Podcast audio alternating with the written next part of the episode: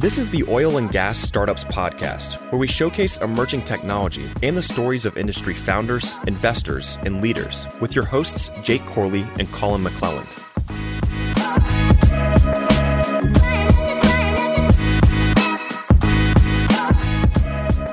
What's going on, Digital Wildcatters? Welcome back to another episode of the Oil and Gas Startups Podcast.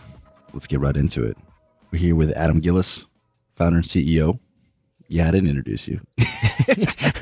Everybody knows you're here. Like, I, I don't have anything else witty Yeah, to I, say. I feel, I feel like the introducing me part gets played out sometimes. It's like, yeah, no shit, Colin's here. Yeah, I get like, big surprise. Anyways, yeah, we're here with uh, Adam Gillis, founder and CEO of Hitched. What's up, man? What's up, man? How's it going? How's it going? Let's go man. Glad to We're have you making here. it. How you doing today? Hey, man, living the dream. Living the dream. One day at a time. So you came in. You came in town today, huh? You're Yeah, from, this morning. from Boerne. yeah. So if you don't know Boerne, yeah, Boerne's Boerne's like a town of like 3,000 people or something. Yeah, dude, right out of San Antonio. Yeah. It's got more people than that, doesn't it? Is it more? Uh, it's not that small. It's mean, probably it's like, fi- probably 15, maybe. it's, a, it's just, just a suburb of San Antonio. It's a nice area. I like it there. I haven't been out there in a while. Then you also got a house in Midland too, right? yep. Yep. Man. Yep. That's where I spend more time there than I ever do in Boerne, but Yeah, I'm sure. yeah, yeah, that's just the way it goes. Yeah, Boerne's a little bit nicer of a place than Midland. Yeah. So Well, that's where the money's made in Midland, man. yeah, so that's right. That's what I, mean, tell everyone, man. Just got to go there. That's where the money's at. So tell us a little bit about Hitch and what you guys are doing. Yeah, man. So, uh, I mean, Hits is like the Airbnb for industrial equipment rentals. Essentially, you know, it's we we don't own any equipment, right? We don't. We're not going to buy any equipment. We're essentially the matchmaking service for the rental company, putting the right equipment with the right operators. I mean, it's a it's a simple concept. I mean, there's not there's not a ton to it. Yeah. You know, we we sign up service and rental companies, as well as end users on the platform, and we put two and two together. So when you say that you're, you know, an Airbnb of the oil field, what that equates to is that you guys are a marketplace. You're connecting, in this instance, equipment to buyers or renters, and you're providing that platform. for Yeah, those. exactly, man. We're we are a marketplace, a true marketplace offering essentially on-demand rental. Very cool. Very cool. what kind of equipment are you guys running on average? You know, your standard oil and gas stuff. I mean, light plants, generators, frac tanks, backhoes, excavators, gen, a lot of generators, things of that sort. You Yeah. know, but just your right now at this stage in the game, you know, we're we're looking to move into some more specialized stuff down the road. But right now, it's, I mean, it's your standard. Like I said, light towers and generators and, and all the stuff you see on the completion, production, drilling sites. Yep, absolutely. So, yeah, you you say the Airbnb of the oil field it makes me think it's like shit. There should be an Airbnb for like man camps and like and trailer rentals. You know, there should be a marketplace. Got an For for that. sure, dude. Like got an extra bunk. for sure. And like the the man camp thing specifically, dude. Like it's so hard to get that shit booked out in. It is, in right? Yeah. Midland, dude. There's not Nobody- there's not a easy way just to go and, and book out a place to stay. So if you're listening, you're looking for your next startup idea, you're welcome. Just I'm out here just feeding gold to the people. so tell us a little bit about yourself, Adam. Uh, you know, we talked on the phone uh, a few months back, and I was really interested in your story because you actually come from the field perspective, right? Yeah, man. So I, I mean, I've been in service my professional career in the oil and gas service business. Done several different things, you know. But all my experience comes in in the service business. You know, I went to school, played football at Tarleton in Stephenville. Yep. And then, you know, instead of getting a regular job, right, my buddies were working in oil and gas. And I said, shit, man, like this makes sense, you know? Are you, And- are you from uh, Stephenville No, so I grew up in Harlingen down in the valley. Okay. And then after college, I moved to San Antonio area Okay. there. But, you know, essentially it just made sense. And guys were making a bunch more money than the, you know, the, the bankers and, and all those things. So I went that direction. I've been there, been there since. And so Yeah, I feel like I was a bad influence on some of my friends. I had friends graduating from like A and M, you know, getting their undergrad completed, and they're like, "Man, how much money are you making?" And I was, you know, out on rigs running wireline, you know, making six figures, and they're like, "Holy shit, I'm getting in the oil field." And I tried warning them not to. it's a it's a tough life. So once you're um, in, you're always in, yeah, man. You right, can't ever get out. That's right, That's, the man. deal. You get sucked into it. So, what was your first job coming out of college into the oil business? What did you get into? Yeah, man. So I started running, you know, growing up around, you know, farm equipment and things of that sort. So I started running a backhoe for a construction company down the Eagle Ford. Was a was the first job I ever had, man. So Okay. or just you know building pad sites and all As the I said, that was uh, oil field construction, building pad sites, and- roads. I yeah. mean, all the all the standard stuff, reserve pits. I mean, all the all the standard. yeah. What year was what, what year was that? That so that was started? in 2008. okay. Was So that was you know kind of in the middle of of that 08 downturn. yeah, there was still some work, you know, Yeah. down in the Eagle Ford, but it wasn't like you know, it wasn't like during the boom days, anyways. Yeah. Yeah. So I'm sure you saw, you know, kind of firsthand equipment rentals. Is that kind of the, the arena that you stayed in your entire time was in the construction side? No, well, so no. I mean, I went from construction. We had a little, I started a little roustabout company in South Texas. We're doing general labor, you know, just the typical painting production tanks and mm-hmm. this is work nobody wants to do, you know. Yeah. We're doing that. And then I got in the water business, working for a company doing water transfer. So you're in the water business, water transfer. That's funny. I always talk a lot of shit about water transfer guys because my time spent out on frac jobs, you know, is always water transfer guys falling asleep watching movies, Yeah, dude, that's like, the, location. that's like the whipping boy of the oil field. It's water transfer, dude. When shit goes wrong, dude, it's It- water it's transfer. water transfer, yeah. Every time. it always works down the ladder to the water transfer Yeah, guys sure. somehow. So, you know, how did you kind of, you know, coming into Hitch, how did you go from service service based, you know, being a hand out in the field to seeing a need? You know, let's talk about that first. You know, you had a firsthand perspective of what the equipment rental space was like. How did you ad- identify that there was a need in this market? Yeah, man. So we were like in the water treatment business. I mean, we're like more of a product company, right? We offer this product, right? Water treatment product, but all the ancillary equipment and stuff we need to like rig up jobs, you know, we rented all of that, right? And so we paid like two guys that are making like 80K a year. They sit upstairs and they're just dialing all day. They're just dialing, dialing. Hey, man, you got six frac tanks? Oh, I got three. Then they call the next vendor and the next vendor and the next vendor, right? And after five, six vendors, right, there's no more on your vendors list. So now you're on LinkedIn like, hey, 911, I need this like three hours ago. Anybody got these tanks? And then, oh, I need generators and this and that. And so I was like, man, th- there has to be a better way to actually execute this, right? Because really the problem is not supply. I mean, it's not supply or demand, right? There's demand and there's plenty of supply. The problem is getting those two together, right? It's fragmented, massively fragmented on both sides of the both sides of the fence. Mm-hmm. I think what a lot of people don't realize is like so for for our assets, whenever we bought them up in, I mean, it's it's right outside of Tulsa, right outside of Drumright on the, uh, and, and to find anybody to do any kind of work or to find any equipment, it was through word of mouth. These guys aren't listed anywhere. Yeah. You know, you can't Google them, you can't find any of this information. So it's through the pumpers and through just people that we've met in town. And I think about my experience with Enventure. You know, I covered the Western Hemisphere running expandable casing jobs. And so, you know, I didn't have a Rolodex of, you know, I wasn't just in the Permian or the Eagle Ford. You know, I was up in the Bakken or the North Slope or out Deepwater Gulf of Mexico. And so anytime I was lining up a job, you know, I'd have to source a list of casing crews that we had used in that area. And then I'd have to call each casing crew and be like, hey, do you have, uh, you know, non penetrating dies? Do you have this equipment, this equipment? And man, I could easily spend two days just sourcing equipment. And, you know, you know, I wasn't a, I wasn't a cheap salary, you know, and that was the bulk of my job was just sourcing equipment for jobs. And so I'd always thought about that. Like there's got to be a better way to, you know, and I think a lot of people, in the past have tried to attack this problem, but they build directories. That's all they did was build directories. And so, oh, if you need a, a roustabout, you know, in, in this, you know, Howard County, you have these roustabout companies, but that's very just kind of rudimentary. It's not an actual marketplace or a platform. because you still don't know what they have. You don't know like how what they have in stock. You don't know if it meets your specs. Yeah, exactly. The location, different yards. And all those ones with directories, you know, I've seen there's been lots of people in that space that have tried to build it and failed. So, And I mean, the directory deal is one thing, right? But with no action, right? With no way to actionably do anything on a directory, right? It really does. It doesn't do anybody any good, right? You're still mm-hmm. you're back to square one. You're on the phone. You're calling. You're do, you're doing that whole thing, right? And it doesn't do you any good.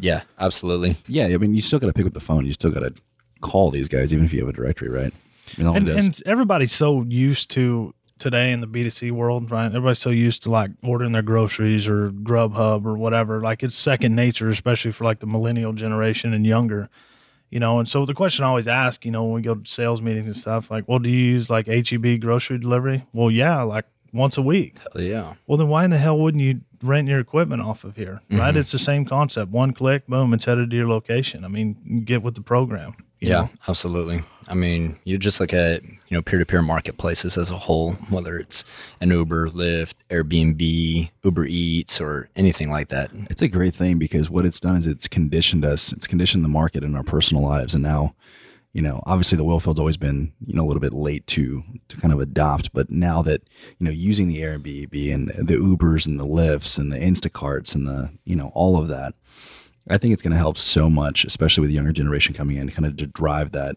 I guess, more innovative solutions for for problems like this. Yeah, for sure. I think that's you know you can kind of credit big tech, Silicon Valley type tech, to conditioning the market in the in the consumer world.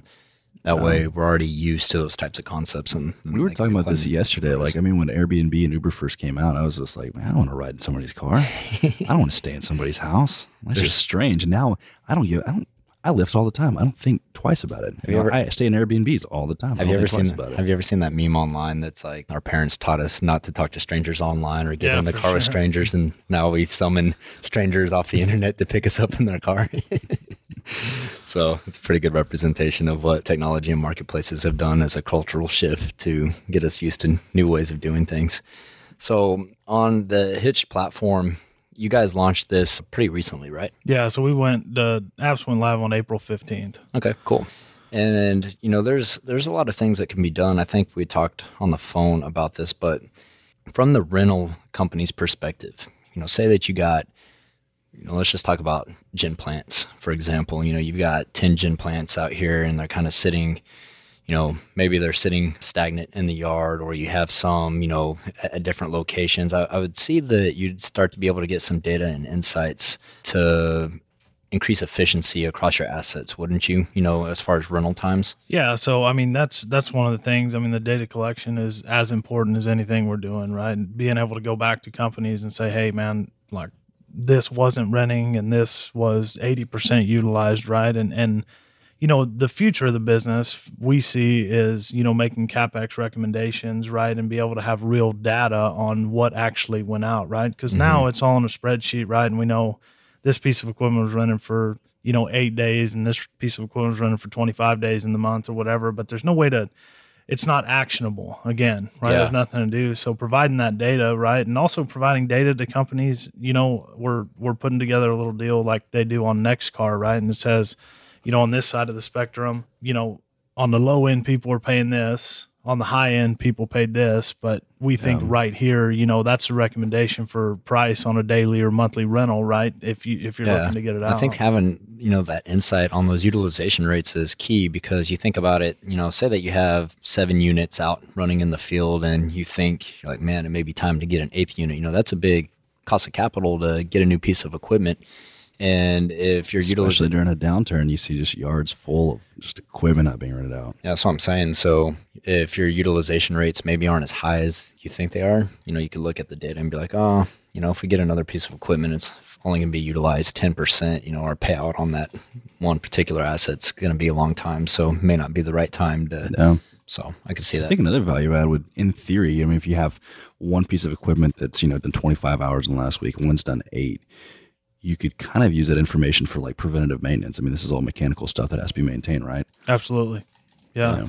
And I think where I mean this is just a this is my opinion, but I think where the rental market's going is people are going to start paying for utilization of equipment versus I mean, if I'm just being real, dude, there's a lot of fat in the rental business, right? They mm-hmm. bring a piece of equipment out, you know, it sits for two days and then they call and take it off rent and it doesn't get picked up for another two days. And and and really the issue is the guy comes in at the end of the month, the company man, he's got 47 company or he's got 47, you know, field tickets and essentially they don't know you know what was rented, what wasn't rented, you right? can't And keep track of that. No, no way. I mean, I know that, like, you know, on our rentals list, you know, we charge rentals for subs, high pressure hoses, all this type of shit. And like the high pressure hose was utilized for maybe two hours of the job, but we charge four days for Right. it. So, you know, the rentals are where you make your money at and some of the uh, accessory products when you're running installations like that. So, Yeah, and the one I mean the one thing on the management side, on the analytics and management side of Hitched, right? They can see by so there's a job site function. They go and create a job site,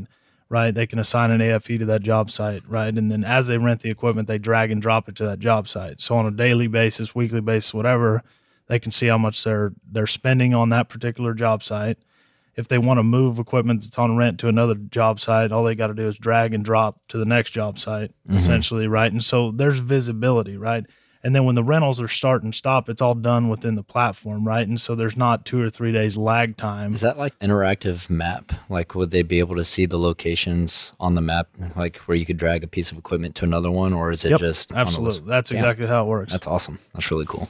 So I got to ask you, you know, I'm assuming that you're not the one that developed this software. No. you, you can probably tell by, by You're telling at me it, you didn't know. sit behind a computer and code this yourself. No, man. No. So how, how did you guys go about um, doing this? I know you have a co-founder too. You know, I don't know what his technical expertise is or background, but be interested to hear about how you guys went about making this. Yeah, man. So we started out. We kind of just threw a threw a game plan together, you know, and said, "Hey, that we think this is what will work," you know, and then we just, I mean, we went out and we ended up partnering with a software company called Outcode Okay. that did, and so we did all the wireframes and kind of the flow maps and everything, and and. The, the crazy thing is, man, there's a lot of like nuances in the rental business, right? You can't just stick something up there that says, "Oh, put a listing up and, you know, take it down or rent or whatever." I mean, there's That's there- everything in the whole business. It is, dude. And like, I mean, the bill back and billing for fuel once equipment's returned and damage on equipment. There's a lot of like little subtle things that will cause people not to use it, you know. And so we we partnered with Outcode to develop to actually develop the technology, and then Very cool. ended up we brought the CEO of Outcode on as our chief technology officer. Oh, very That's cool. awesome. So So where is it? Where, where's Outcode based? They're out of? based in Salt Lake City. in Salt Lake City. Yeah. Okay, Mhm. awesome. So that's a good, you know, I think about the field hands that are out there listening. You know, there's field hands, engineers, geologists, landmen that all have an idea, but it's always a challenge, you know, if you're building digital tech and you don't have that technical experience or skill set to build software.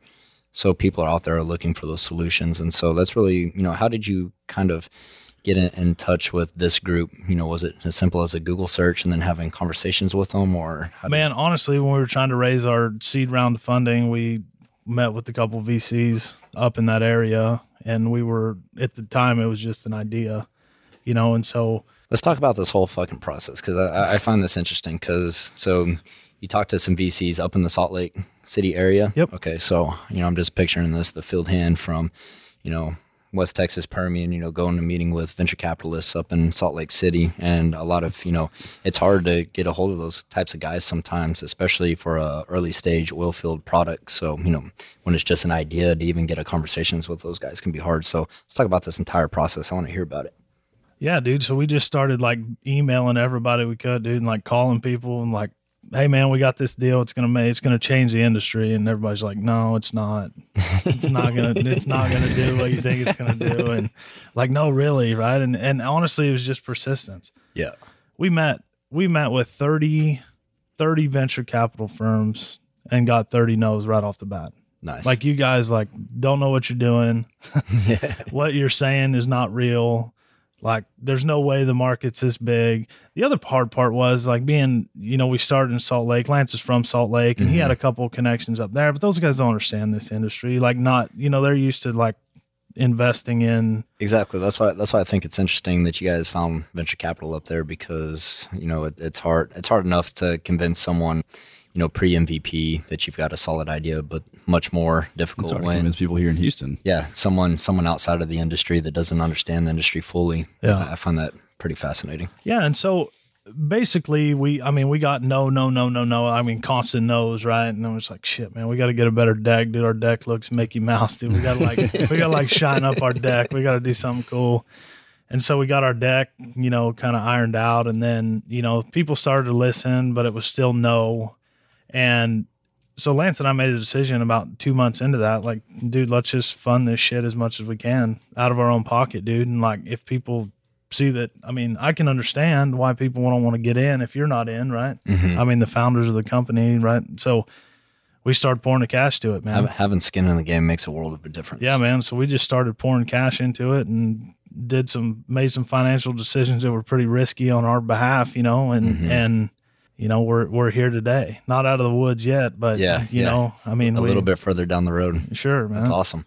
So, you know, how how have things been going since the launch in April? Are you guys are you guys focusing on one field right now? You know, in particular the the Permian, or is it something that you're kind of launching across all all? places? Yeah, man. So being at the stage we're at, we're we're focused in the Permian. That's where ninety five percent of our contacts are. You know, we mm-hmm. expect sometime by the end of the year to start expanding into some other some other basins. But yeah, I mean, the Permian's It's smart.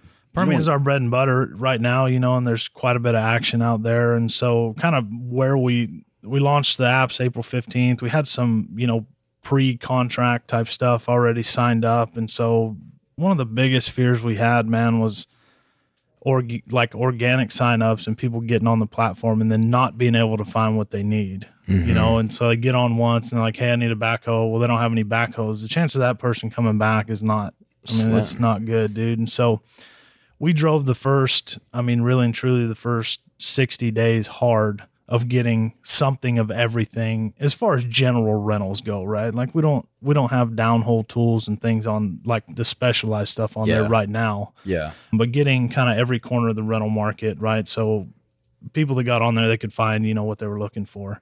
That's the hard part, you know, when you're building a marketplace, you have to build both sides of the marketplace. You have to have the renters and the equipment providers. And just like you said, you get someone that's on there looking for a backhoe, they get on there and like, and this platform doesn't have anything on it. There's no backhoes. Chances are they're not coming back. And It's super hard to you get just lost you just lost that that customer that you acquired for the platform and then at the same time you know on the equipment providers you're saying hey put your equipment up on here have faith in our platform and then if there's no buyers or renters on it that becomes a problem too so you're having to become a market maker and make sure that you're getting activity on both sides and that's Sure. difficult for sure Yeah. And so fast forward to today, I mean it's only another month after the, you know, 60 days we push. I mean we have rentals taking place every day. Equipment being delivered to locations every day. so can these transactions happen end to end on your platform as far as payment and everything or are you just right now connecting the the and the, No, so it's end to end. The payment, the entire transaction, right? Obviously we only take a percentage of the total yeah the total rental, but yeah start to finish it happens. They're paid in. We we pay our vendors. Very you know, cool. the the rental companies, the payment to them comes from us. What do you guys use? You know, payment processing seems to be an issue sometimes on online platforms. Have you guys ran into any issues with that yet, or are the commercial payment processors been decent for you guys? you know we we elected to use even though it was kind of more expensive on our end we we decided to use stripe Yeah, and you know i'm not saying stripe's foolproof but it's it's pretty efficient. It's pretty good. And so Yeah. essentially on that end we haven't we could go set our percentages and and whatnot and it, it really hasn't been an issue. What we are going to do going forward is we're going to we're going to obviously switch that mm-hmm. you know to see if we can obviously save some money Yeah, you know yeah. because stripe is not is not cheap to Definitely run not the transactions cheapest. Stripe's so, not no. cheap, and they're not easy to work with sometimes either. We've had issues with Stripe withholding money for our business, and it, For a month and a half. Yeah, it was a pain. And Really? there's Yeah. the response rates from their customer service. You know, you'll email them and they'll e- email three days later. And so I was I was just curious because I'm interested in marketplaces and these transactions that happen in the oil and gas industry. But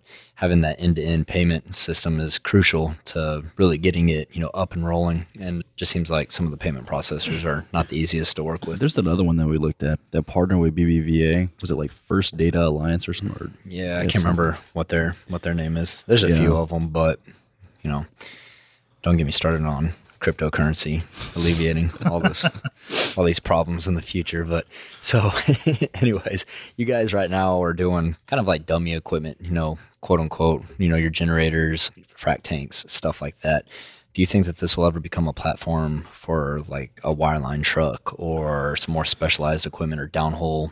um, yeah tools? absolutely and i mean that's that's the that's the vision for the business right to integrate you know we're we're renting equipment today next week we're launching the the actual sales side and it's not sales like used bulldozers right it's like commodity sales like chemicals and having on-demand part rental like valves cool. and clamps and things like that Yeah.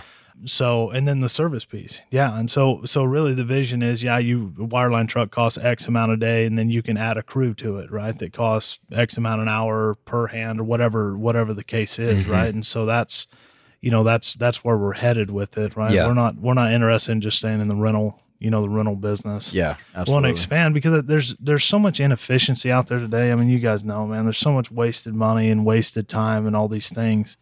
And the facts are, the younger generation, the the millennial generation, are the up and comers, right? Working for these oil and gas operators, right? And then if they have, you know, if they have technology, they can they can make their life simpler. They will. Yeah. Man, that's such a pain, especially like if you're in a drilling operation or even, I mean, any production or completion operation, but say that you're getting ready to make up your BHA to run in downhole and someone brought a wrong crossover and then you're shut down for three hours making phone calls, you know, the company man and, and your fishing hand or whoever's out there on the phones trying to find and locate a part. It'd be so much better if you just had a platform you can go on and be like, oh, here's our two and three eighths by two and seven eighths crossover that we need.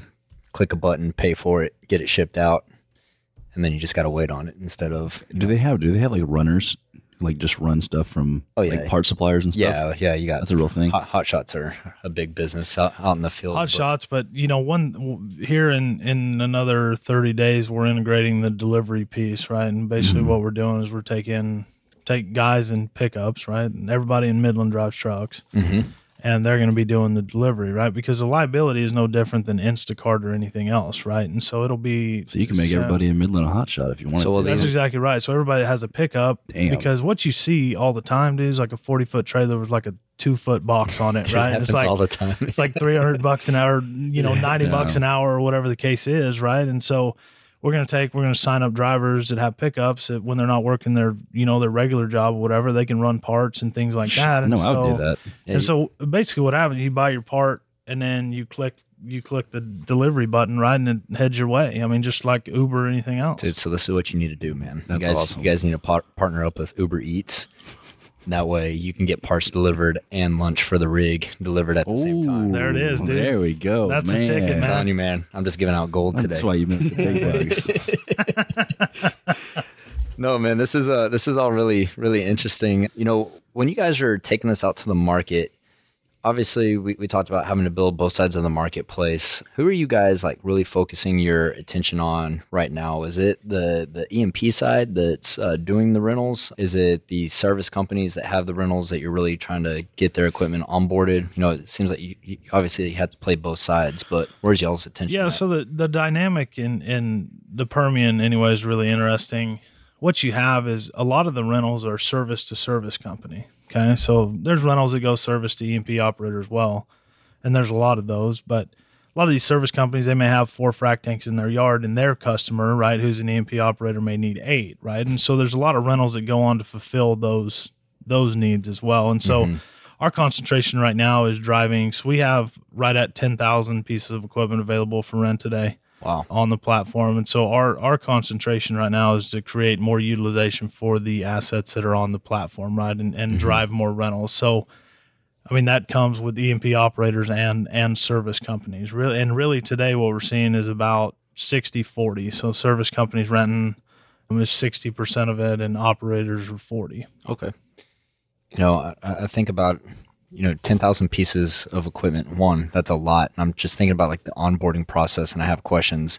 You know, say that there's someone out there listening. They own a bunch of frac tanks, and they want to put them on your platform. What does y'all's onboarding process look like? Are you guys doing that yourself or does someone you know they come on sign up for an account and they just start spamming the the boards with their equipment uploading their own pictures descriptions et cetera et cetera Yeah, so we've got a team that that uploads the equipment, okay? And so it's not it's not as individualized as you may think, right? So mm-hmm. if you have 150 500 barrel round bottom frac tanks, okay, for instance, those would all go into one listing, okay? And we have an inventory system that's built in as the equipment goes out, right? It takes it off the inventory and as it comes back off rent, it puts it back in the inventory. So you're not putting 150 Yeah. individual frac tanks on there, right? Same you'll- picture for all of them. Yeah, and so what you some, see of, with a lot some of them look different yeah, for sure. I, I ordered a red frac tank. I got a blue one.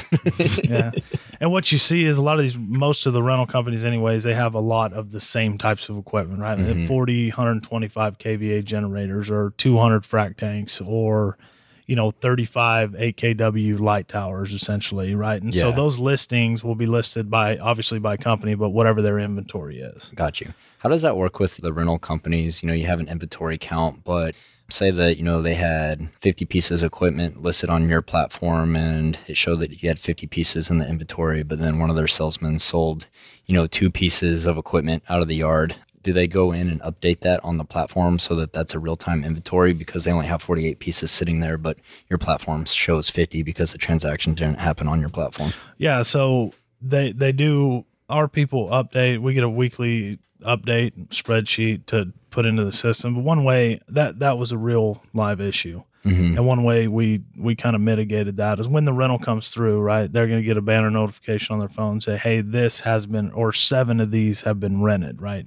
They have the ability at that point to accept or decline that rental. Okay? Okay. So if that equipment's not available, they can decline that rental. If they decline that rental, whoever's trying to rent that piece of equipment will send them back to the marketplace and give them other options of that same piece of equipment, right? And so, in an instance, what we're learning though is like if they have 50 light towers, typically nobody's going to come rent 50 light towers in one whack, right? So the chance of them having like three or four available or whatever is is today 100%, Mm-hmm. right? And so that's how we've kind of mitigated that.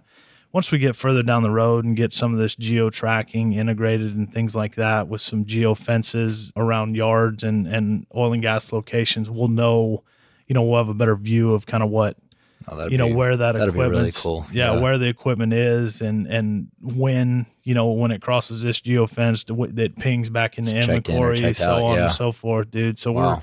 we're we're looking into those things as well That'd be super high tech. You don't even That's have to update a yeah. report. Yeah, just geofence it and it can ping in and out Yeah. as it as it leaves. And well, it sounds like you guys are you know on on the right track. Are y'all y'all are doing a, another round of uh, funding too? Correct? yeah so we're in the middle of raising our series a Cool. right now I- Awesome. i expect in the next 60 days Okay. we'll have that closed we've got got a company that's that's going to lead the round for us which Very is good. great Awesome. We got a lot of investors that listen to the podcast. So if you're out there listening, just hit up my man Adam. I'm sure he'll get you hooked up. I've seen your deck. Your deck looks good. It's definitely not making Yeah, it's good Mouse anymore. deck. Cool. No, for sure, dude. I'll, I'll send you our most recent one, man. We just we just redid our whole deck for our for our series Very A, good. so it's like probably five times as good as the one you you Yeah. have. I'll send Okay. you the most Awesome. recent one, dude. You're but- setting the bar high. so what are some goals for you guys that, that close the year out you know we're, we're halfway through 2019 you guys are you know fresh fresh in the game few months into it what are you looking to do to close the year out Yeah, man. So I mean, short term goals: get our Series A round closed, grow our team. You know, you know we've got what nine people today. Continue to grow our team. speaking of that where where are most of the team based at are they Mi- in Midland. midland Everybody's in Midland. okay, okay. awesome except for Lance. and I mean, I'm in essentially I'm in Midland, but Yeah. and Lance is down. Lance is down every other week, but everybody else is in Midland. Okay, so, so find the team in midland so continue to grow. You know, our sales team really ramp our marketing up. You know, Mm-hmm. speaking of that you guys got good content your Cool. content looks good man Appreciate it, it. it stands out it's very uh, you know in, in an industry full of just stagnant and stale content y'all's y'all's looks good cool. And we're actually talking about this a little bit earlier on the on the videos. You're starting to get heavier into the the video content as well. Yeah, man. I mean, I like I said, I'm not not used to doing that sort of thing, but it's getting easier every time, right? As long as somebody's not in the room, like watching me film myself, dude, I'm good, dude. I'm It's 100. still- percent Yeah, Yeah, it takes a long time not to be awkward when someone's watching you. I think I'm finally to that point where I can I can pull out my video camera, you know, in a public place and take a video. But you know, we are talking earlier about my first videos that I ever tried making several years ago. It was just like 50 renditions of me trying to say the same thing. I was like, God, this sounds so stupid. Or what am I doing with my face? I, you know, you like critique every little thing. And now I've, I've just I've learned just to pull out my phone camera and if I want to take a video, I just And the crazy thing is, dude, when you start reading the like, like I told you guys, the first one I did, dude, I recorded probably like 30, 40 times, right? And the problem is you get worse every time, right? then it doesn't get over- better. It's just like golf, right? When you get up there thinking about how far you're going to hit your drive, dude, you hit it in the freaking weeds. When you just get up there and swing the club, you hit it straight, you right? You just got to go out there and do it. That's yeah. it, dude. Just swing, swing the bat, right? That's good, man. Yeah, So- I'm glad to hear that you're doing that. I think that that can make a, a massive impact, and especially in oil and gas. LinkedIn is such an undervalued and underutilized asset for startups, and I think that the startups that are going to do really well in this space are the ones that have a team that aren't afraid to put out content or get on the video camera and just document the journey because I think that's very important to tell the story. Yeah, Absolutely. for sure. But I mean, really, for the end of the year, man, we're we're trying to grow the business. We're getting we're getting our sale platform launched. Like I said, this week, integrating our delivery uh, for on-demand parts, chemical rentals, things of that sort, and then really creating more utilization for the assets that are on the platform. And so, Very cool. you know, we're we're going to close out our Series A and then kind of look at the future and see how far down the road our Keep B really forward. is, dude. Yeah. And just keep just keep trucking, man. Awesome, man. So, if anyone's listening and they want to reach out to you guys, where can they find you? Is uh, what's your website? So it's uh, hitched app, Okay. app.com. Hitchedapp.com. Was was Hitch.com taken? Was it like a dating app or something? Yeah, dude. So Oh, yeah, you, you it can was. check that Let's- out, dude. let's Like, tell uh, this, yeah, you go on the if you go on the App Store and try to download Hitch, you're telling us that it used to pull up a bunch of dating apps. yeah, dude. So now we're finally at the top of that list, dude, just because I think download volume or whatever. But, Yeah. Well, yeah, initially it was like, find your spouse here, or find man, your that- that's whatever the, that's here. the next idea. If I can get a light tower and a girlfriend on the same platform, then and some just- Uber Eats, dude. Yeah. Yeah, Rolling, that's, dude. that's life taken care of right there. Company man can never say no to that shit, right? All right, man. So if anyone's listening, they can get you on uh, or find you on LinkedIn. I'm sure Hitch Yep. has a has We've a page or company page on LinkedIn. yeah, and or they find you personally on there too. Yep, absolutely. Awesome, um, and then Google Play Store and iOS Store for downloading for the app. that. Awesome. Well, appreciate you coming on the show, man, and telling us about it. We're excited to see where it goes. Cool, man. Thank Yeah, you guys a having bunch, man. It's been awesome. Thank you. Of course. All right, guys, if you enjoyed the episode, please take two seconds, leave us a uh, quick rating or review. All 30,000 of you. By the way, thanks so much for all you guys who have supported the show. It's absolutely mind blowing. We started this probably nine, 10 months ago, and we're already at 30,000 people who listen to the show. So thanks. We'll see you in the next episode.